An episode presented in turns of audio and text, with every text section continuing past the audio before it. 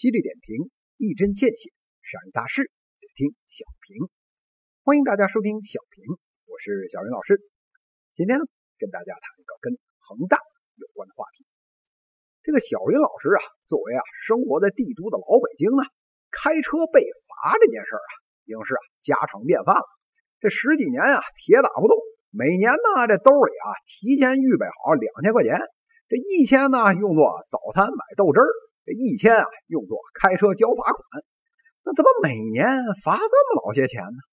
您瞧啊，这压线了，超速了，今天停车错位了，占道了，闯灯了，接着电话开车了，这几万个电子眼啊，神通广大，这举国之力啊，研究着那点 AI 人工智能的技术，全他喵的在这儿给派上用场。我这要是啊，中午吃饭嘴上沾俩饭粒儿，这警察叔叔啊准比我得先知道。这跟警察叔叔一样喜欢罚款的，还有啊，我们这地产界的大哥恒大。这别看这恒大的许老板啊，跟小云老师这五百年前是一家，人家罚起款来比小云老师训学生可狠多了。这前两天爆出来，恒大的山东公司给啊合作的设计单位开出了好几百份的罚单，少到呢几万，大到呢几十万，设计费啊赔进去了不说。那到最后啊，说不定还得倒给人钱。那大家伙纳闷了，那您扣钱什么理由啊？哎，仔细啊往罚单里一瞧，什么擅自更换人员，每人每次扣十万；什么下午三点审图未按时到达，晚到一个小时扣十万。这小云老师学嘛着，这下次乙方代表这裤子拉链没拉好，这也罚个十万算了。这老许家果然是这革命家风代代传。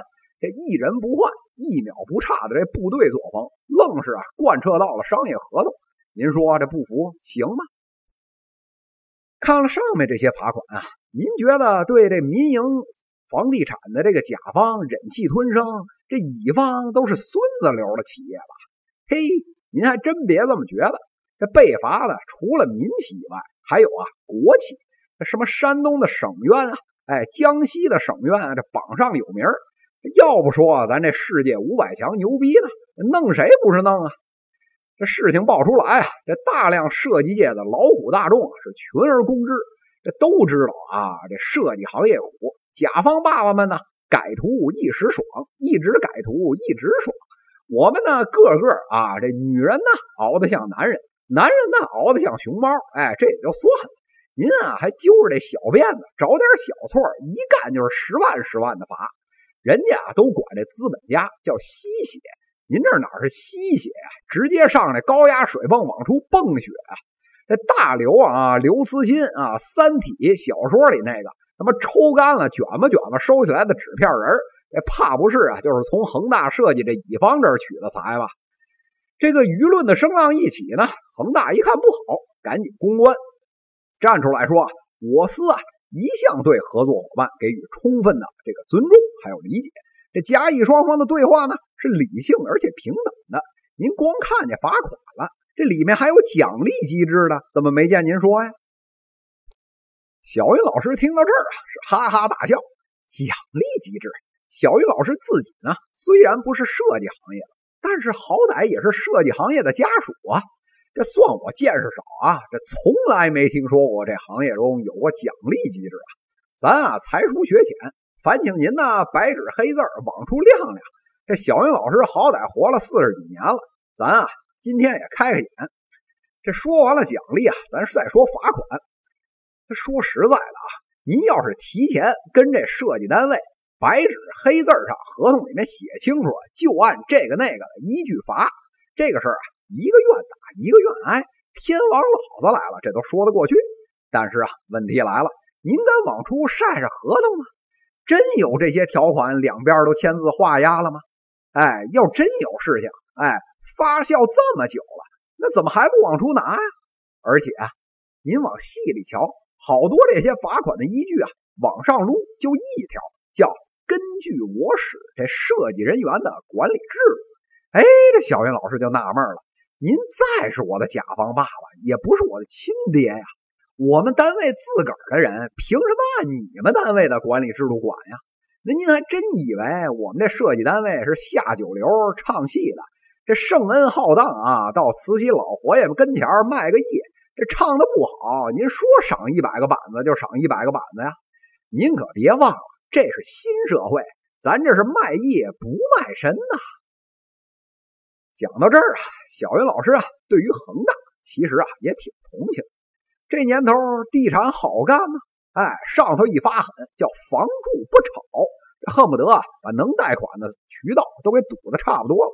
这地产行业里面，就连啊给用下属劳务公司担保贷款这种蚊子腿上剔肉的招都全行业认真学习好几次了。您说这日子有多难啊？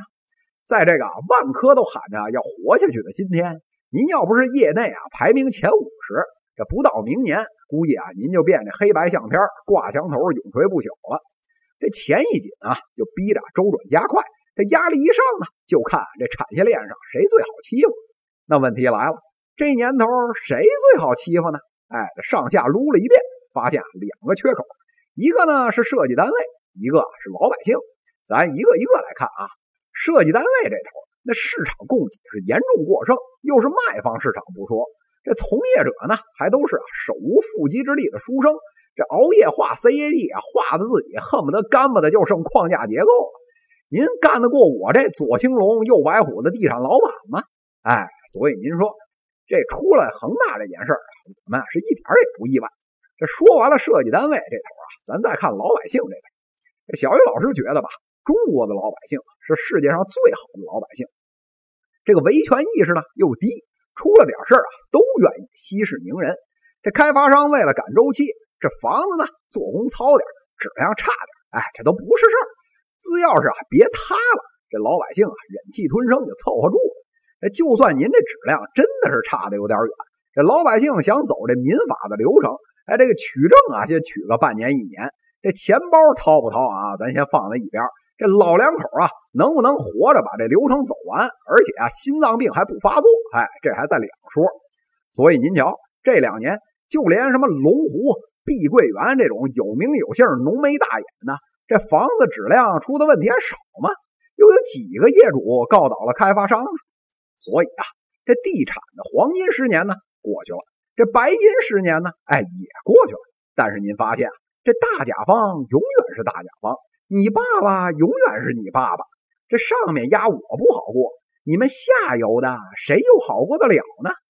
这年景不好，这池子里面究竟是王八先死还是鱼先死？